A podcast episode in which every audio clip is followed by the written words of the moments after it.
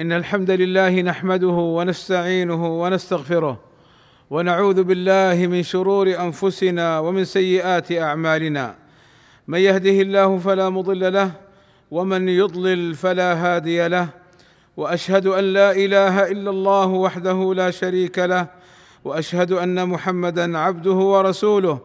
يا أيها الذين آمنوا اتقوا الله حق تقاته ولا تموتن إلا وأنتم مسلمون.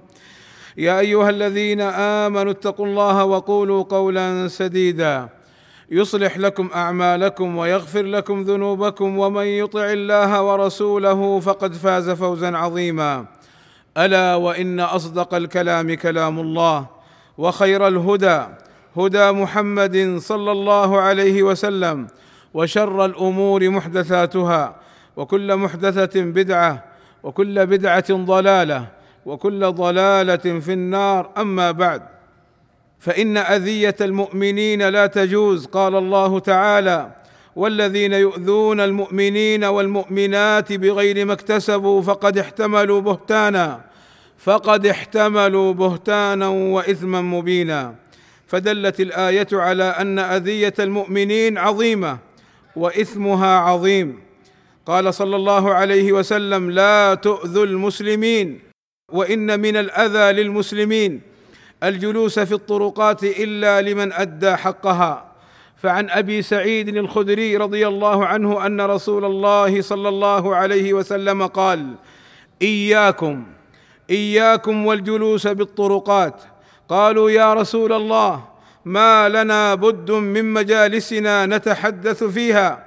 فقال صلى الله عليه وسلم إن أبيتم فأعطوا الطريق حقه. قالوا وما حق الطريق يا رسول الله؟ فقال صلى الله عليه وسلم غض البصر وكف الأذى ورد السلام والأمر بالمعروف والنهي عن المنكر.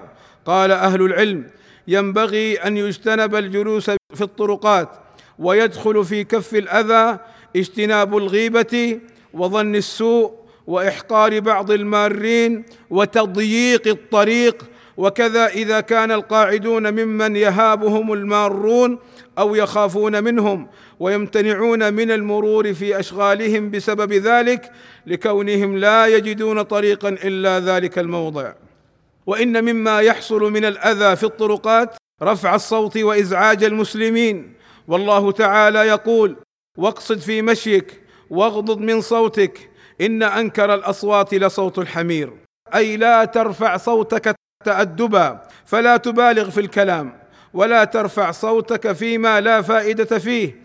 ولهذا قال تعالى إن أنكر الأصوات لصوت الحمير أي إن أقبح الأصوات لصوت الحمير أي غاية من رفع صوته أن يشبه بالحمير في علوه ورفعه. ومع هذا هو بغيض إلى الله تعالى. فلو كان في رفع الصوت البليغ فائدة ومصلحة لما اختص بذلك الحمار. الذي قد علمت خسته وبلادته. وهذا التشبيه في هذا بالحمير يقتضي تحريمه وذمه غاية الذم. فكيف بمن يجلس في الطرقات؟ رافعا صوته في الليل من أوله إلى آخره. ولا حول ولا قوة إلا بالله.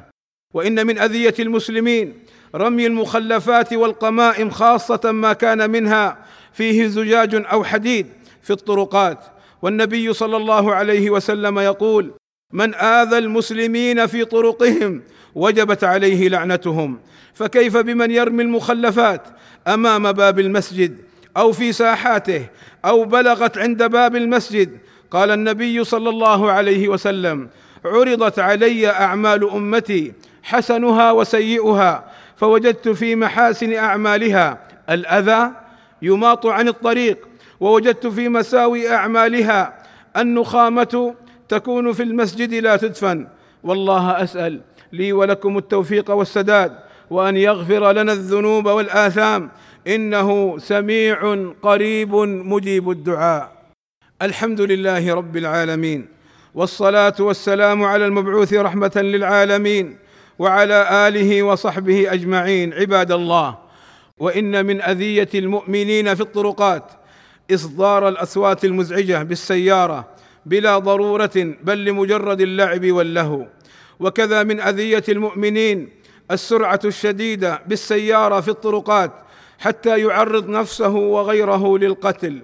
ويخشى على من أسرع بالسيارة سرعة تؤدي للموت أن يدخل في من قتل نفسه. وقد جاء الوعيد الشديد في ذلك.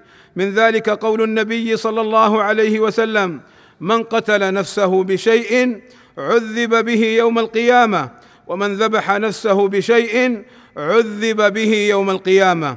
والسرعة قد تؤدي لقتل الناس. والنبي صلى الله عليه وسلم يقول لن يزال المؤمن في فسحة من دينه ما لم يصب دما حراما ويقول صلى الله عليه وسلم قتل المؤمن أعظم عند الله من زوال الدنيا عباد الله إن الله وملائكته يصلون على النبي.